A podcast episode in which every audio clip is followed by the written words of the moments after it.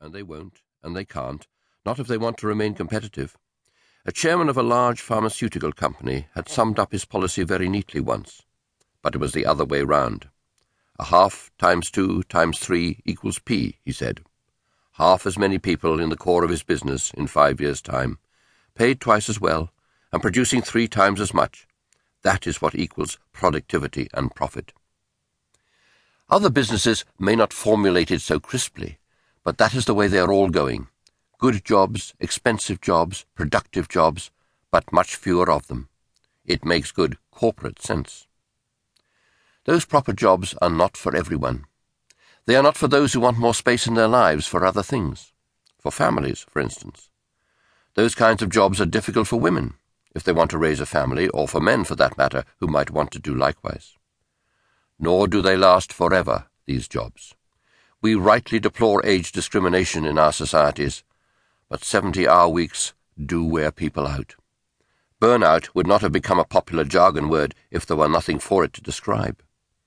We seem, in many of these very full jobs, to be cramming the hundred thousand hours of a lifetime's work into thirty years, instead of the traditional forty-seven years as in days gone by.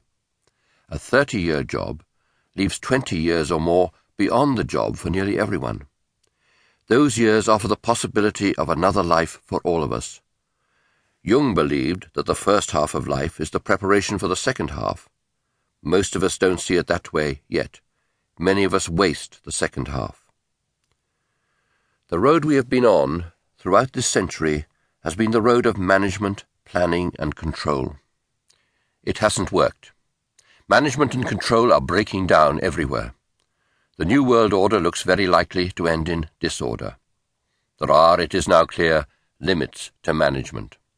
We thought that capitalism was the answer, but some of the hungry and the homeless are not so sure. Scientists call this sort of time the edge of chaos, the time of turbulence and creativity out of which a new order may gel.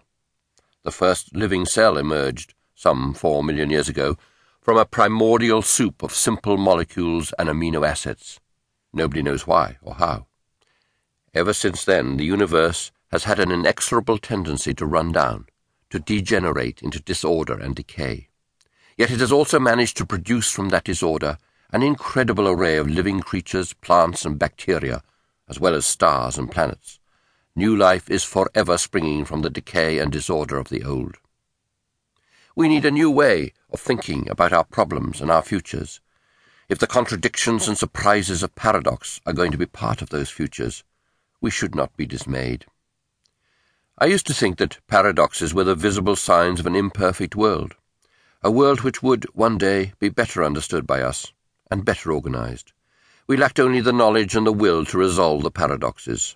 We did not yet know enough about how things worked, but eventually there would be what the scientists call a theory of everything, and we would, as Stephen Hawking, the Cambridge physicist, famously put it, know the mind of God.